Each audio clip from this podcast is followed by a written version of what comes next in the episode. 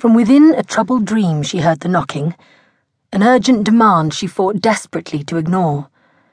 Sleep was precious, and dawn would arrive too soon.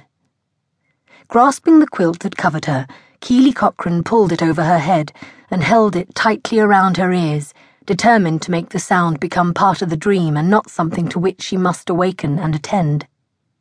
But the knocking did not stop. Instead, it grew louder, more insistent, jarring her awake at last. She threw off the covers irritably. Her body ached with fatigue, and her eyes felt gritty, and she was annoyed at being denied even a moment of much needed rest. But her irritation turned to alarm with the return of full consciousness. No one came calling at this time of night. Snatching up her cotton robe, Keely ran on bare feet down the ancient wooden stairs to the back door. Come in! But before she could reach the door, a figure rushed in, slammed the heavy portal behind her, and leaned heavily against it, breathing hard. Even in the dark, Keely recognized instantly it was her best friend and kinswoman, Genevieve Sloan. But her eyes were wide, and her hair was in wild disarray.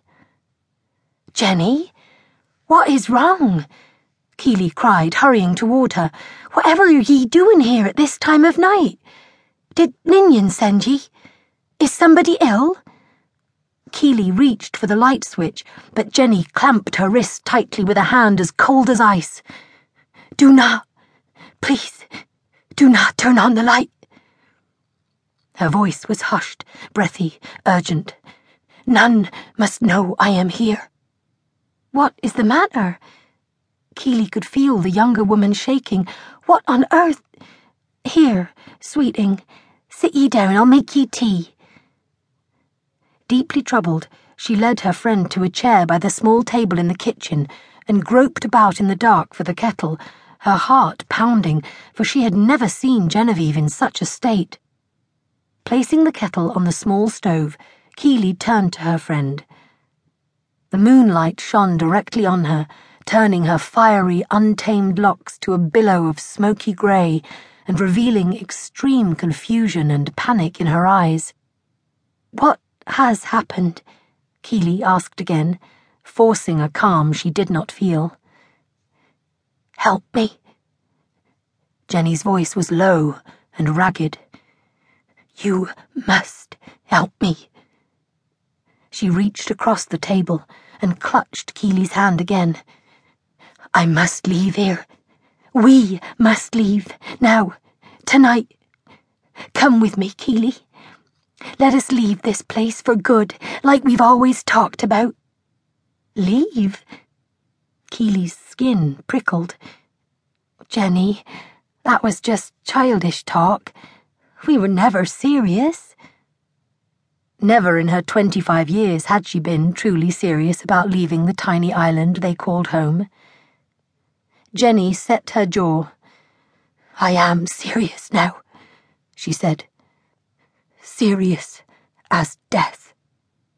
The prickle on her flesh crawled along her skin, and her stomach tightened. But, but why? Keely knew Jenny was unhappy that Alan Runyon, the village keeper, was insisting that she marry William Reedy, a man who at forty-two was twice her age. But it was the law. It was their way on the island. One married the man or woman chosen for them by the council. As head of the council, Keely's uncle, Alan, was charged with making appropriate matches to keep the bloodlines pure in the small, isolated island community of Keinadraig. For here, for centuries, the villagers had dwelt in peace, harmony, and good health as a result of abiding by the ancient laws. To break them was unthinkable. Jenny couldn't do this. She was making a terrible mistake.